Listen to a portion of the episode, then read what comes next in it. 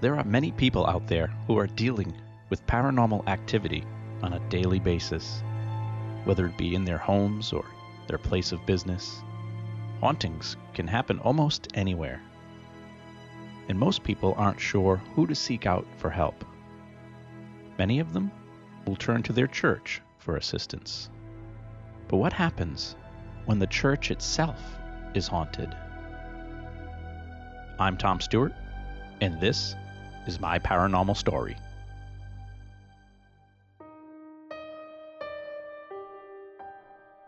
Before I start this episode, I just want to thank you for listening. Remember, if you've bought t shirts or coffee mugs from my website, myparanormalstory.com, be sure to send me a selfie with your swag so I can post it on Facebook or Instagram. And don't forget, everything you buy on the website helps keep this podcast running. So thank you so much for your support.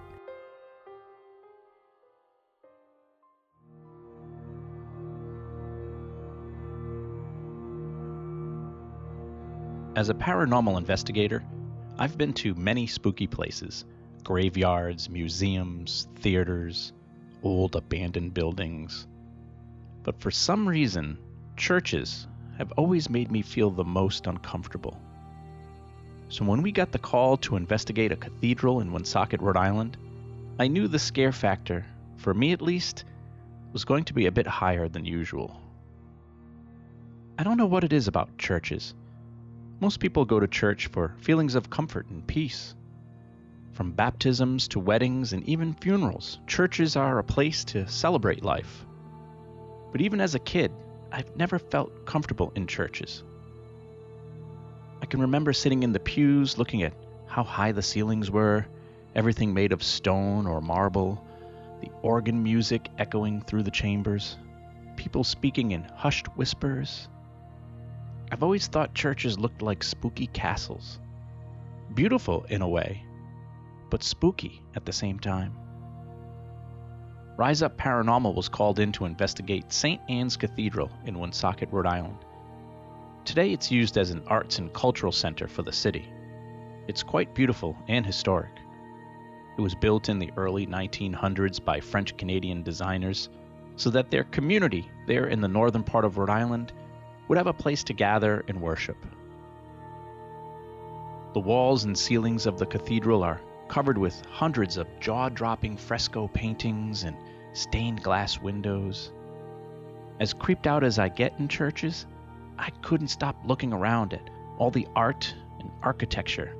The attention to detail was something like you'd need to travel to Europe to see. It felt as if I had been taken back in time and that the building had just a million stories to tell me. I think it's the most pictures I've ever taken during a paranormal investigation. The staff who work at the Cultural Center have many stories to tell. Just about all who have worked there have heard strange voices, mysterious footsteps, and some have reported seeing a little girl roaming the halls in the basement. The basement of the cathedral has a wide open function room with a built-in stage, a built-in bar slash kitchen, and some offices and restrooms. And they use it primarily for different types of gatherings, like wedding receptions or scout retreats, fundraisers, and, and other functions. It's filled with tables and chairs that are stacked up in corners and up against the walls. One of the stories we were told a staff member had arrived at the center one morning and went downstairs to find one of the side doors had been opened, and the bar kitchen area, which is kept under lock and key, had been broken into. Police were called in to investigate, and they found that a case of beer had been stolen, but hastily thrown aside in the function room. They determined that the thief had broken in through that side door, then broke into the bar, stole the case of beer, and then threw the beer down and ran off for an unknown reason. Some of the workers believe that the thief might have been startled by the ghost that is believed to be in that function room. On another occasion, the police were called in after a male worker had arrived at the center and went downstairs to the function hall to prepare it for a function scheduled the next day when he heard a female voice coming from the ladies' room. He called out to the woman, but she didn't respond. Believing they may have been broken into again, he quickly went to the office and called the police. Two officers arrived and he explained what he'd heard. As they approached the ladies' room, they could hear what sounded like a woman crying from inside. From the outside of the door, they asked her if she would come out, but they got no response. They asked several times and then finally decided to cautiously enter the bathroom. When they got inside, there was no one there. There are many stories like this associated with the cathedral, and when we investigated, we found a few of our own.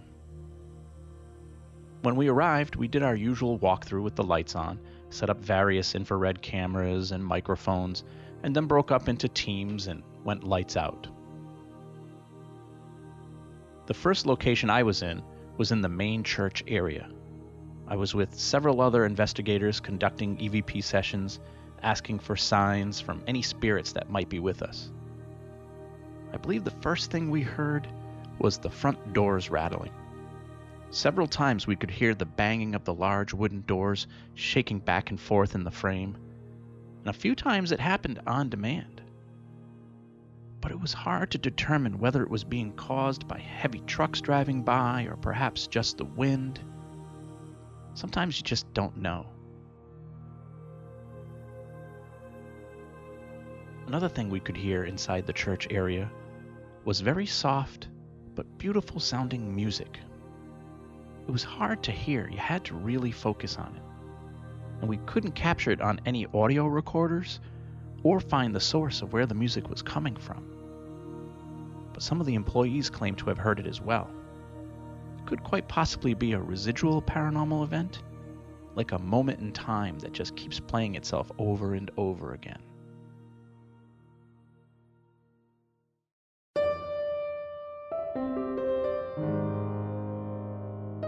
Later that night during the investigation, I was down in the lower level, in the function hall, with a few other members from Rise Up. The room was dark and felt empty, I was sitting on the edge of the stage as we all took turns asking questions during an EVP session. And that's when things started getting strange. EVPs stand for Electronic Voice Phenomena. It's when you ask spirits to try and communicate with you by imprinting responses to your questions onto a digital audio or video device. Later, when you review that audio or video, you might hear the EVP, the response from the Spirit. I was sitting there on the edge of the stage just trying to focus on the room when suddenly I heard someone whistle. It was just a quick. Was that one of you? I asked. Was what one of us? I just heard a whistle. That wasn't you? No, the other investigator said.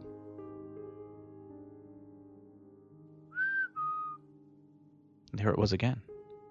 This time they heard it too. We quickly asked the spirit, Is that you trying to get our attention? Then suddenly, we all heard a creaking on the stage, like someone was walking across it. Is that you? we asked. Can you move something? Let us know that you're here. Suddenly, we all could hear what sounded like one of the chairs on the stage being moved, like someone or Something was sliding the chair over. And I didn't just hear the chair, I could feel the vibration of the chair moving on the floor from where I was sitting on the edge of the stage. We heard a few more creaks and a few more bangs, and then nothing.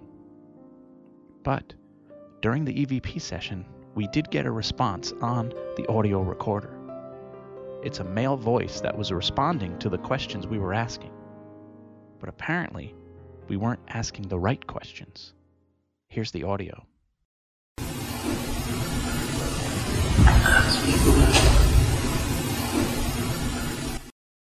Here it is again.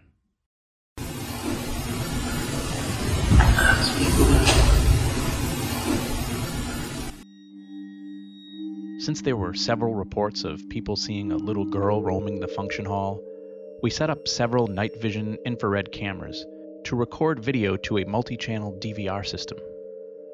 We pointed one of the cameras at the bar area, where the beer thief may or may not have had his encounter, and the other camera was pointed at the hallway where the door to the ladies' room is located, the one where the crying voice was heard. We let the cameras run for the entire investigation. And we also set up a laser grid to help us see any shadows that might pass by. Laser grids are a small pen like battery operated light that emits a large green pattern of laser lights.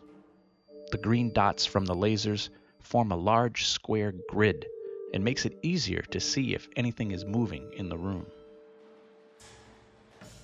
At one point, while investigating the function hall, one of the other investigators heard something coming from the bar area. He thought he'd heard a voice. So he quickly turned towards it and started taking a bunch of pictures with his digital camera.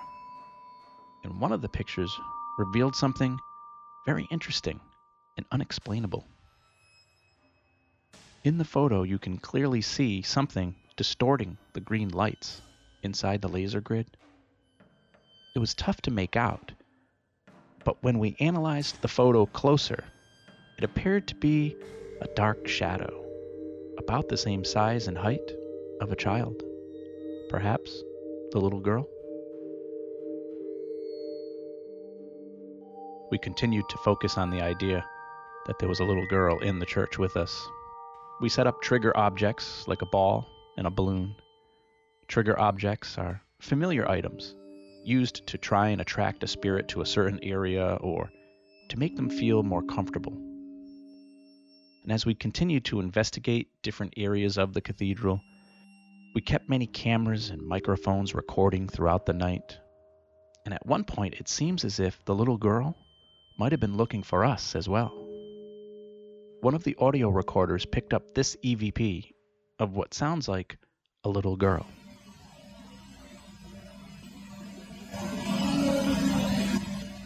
Here it is again.